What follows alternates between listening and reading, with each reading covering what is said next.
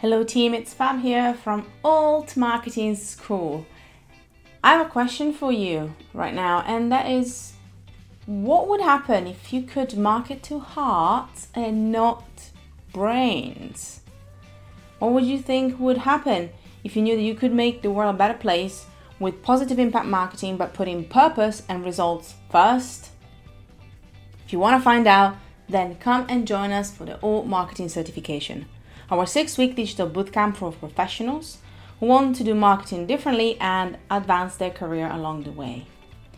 Join me and our six incredible teachers to learn how to advance your career with confidence by applying effective systems and frameworks to the latest trends. The next cohort is coming up soon, so I would love to have you join us. And all you have to do is apply to join at altmarketingschool.com slash learn. Go to altmarketingschool.com slash learn to apply for the next cohort of Alt Marketing School certification.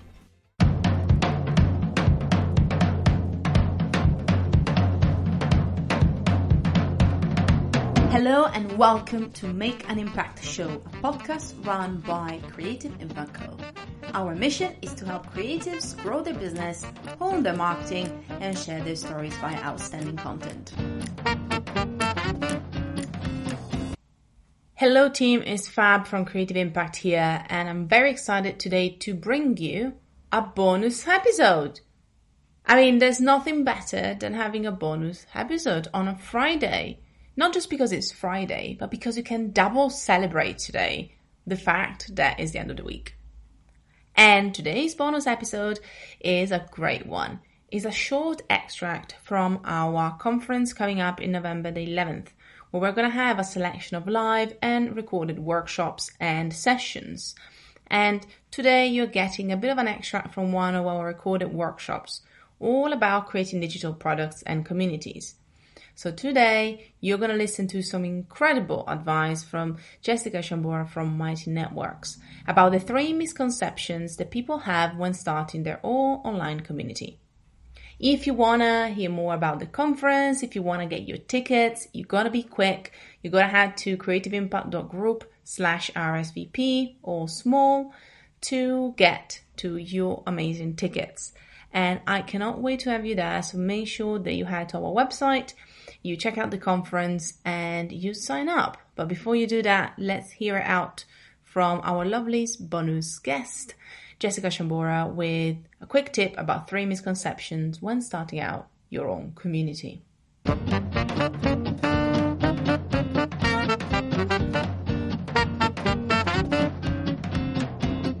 With more online communities coming, I think more and more hosts, which is obviously also what we call the host Mighty Network, um, are starting to think for themselves.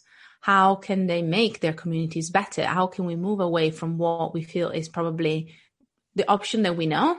And how can we explore new things? So there's so much that we can talk about, especially when it comes to this first element of just the rise of this new way of being present online. But I was wondering, because some people have still this old idea or this foggy idea of communities. Is that a misconception that you think new hosts might have about online communities altogether?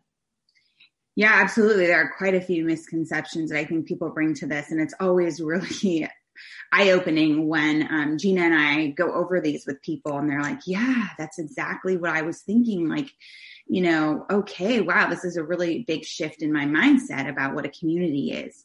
So, um, so I'd love to go over a couple, a few of those. Um, so one, one idea is that a lot of folks think that you need hundreds or even thousands of members to make a community successful. And there, that just isn't true, actually. Some of the, be- the strongest, most thriving, most exciting communities that I've encountered have, you know, less than 200 people um, because what's really exciting about what's happening there are the interactions between the members. And so um, so and sometimes it's even fewer than 50 people. So it's like what is the quality of interaction that's happening and what are the results and the value that's being gained by the people inside that community? So we just want to let people know like hey you don't have to have one of these you know groups or or um, out there online where you know you just have like hundreds and thousands of people.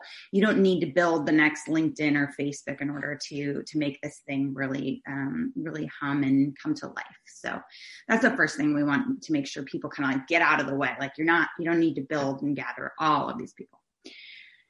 The second one, and this is really the one that we, I think, come across the most, and is the thing that we're always trying to um, to let people know, is that communities don't need to be a ton of work. People think that, you know, oh my gosh, it's got to be a grind. And again, this is probably because they think they need those hundreds or thousands of members and that, you know, managing all of those people is going to be such a, you know, task. Um, but if you have the right structures in place, if you have the right framework, if you bring the right mindset to it, um, you know, it actually can become something that's very sustainable.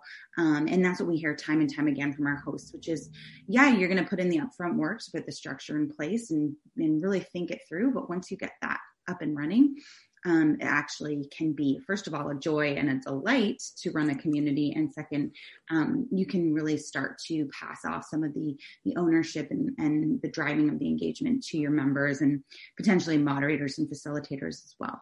So that's the really that's a really key message we want people to take away. If you've been scared to launch a community because you thought it was going to be super hard and a grind, don't let that stop you.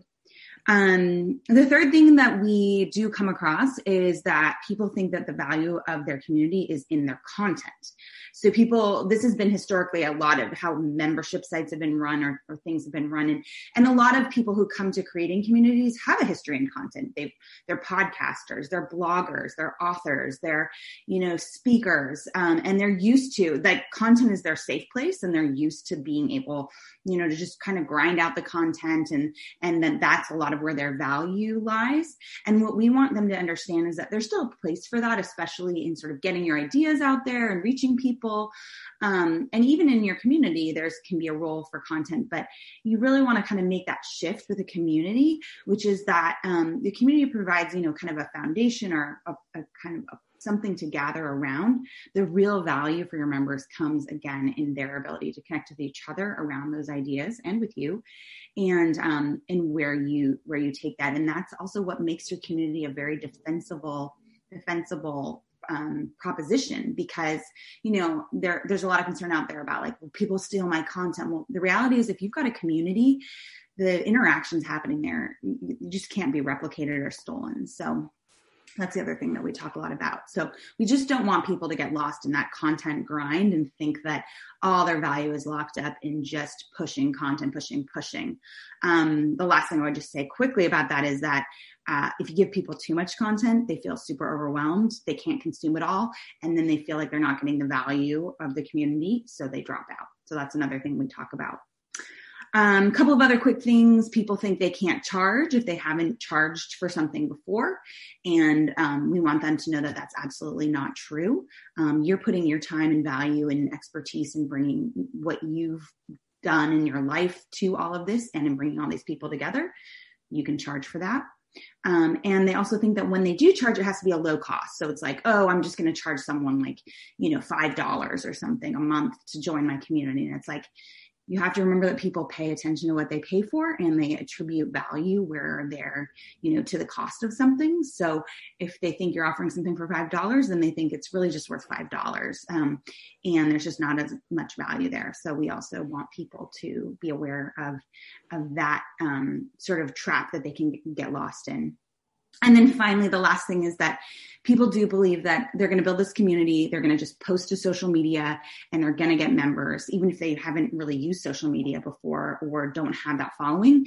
And that's another thing we want to talk about and kind of demystify what are, um, which is it's that's really not how it works. You want to start with actually a core group of people who who are your ideal member. They really get what you're trying to do, and they're the right people to bring together in your community.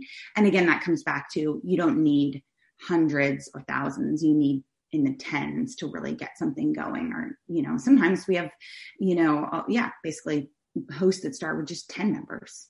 So those are the, some of the things that we tend to highlight for folks that we've seen um, and looking across all of the communities that we have on Mighty Networks.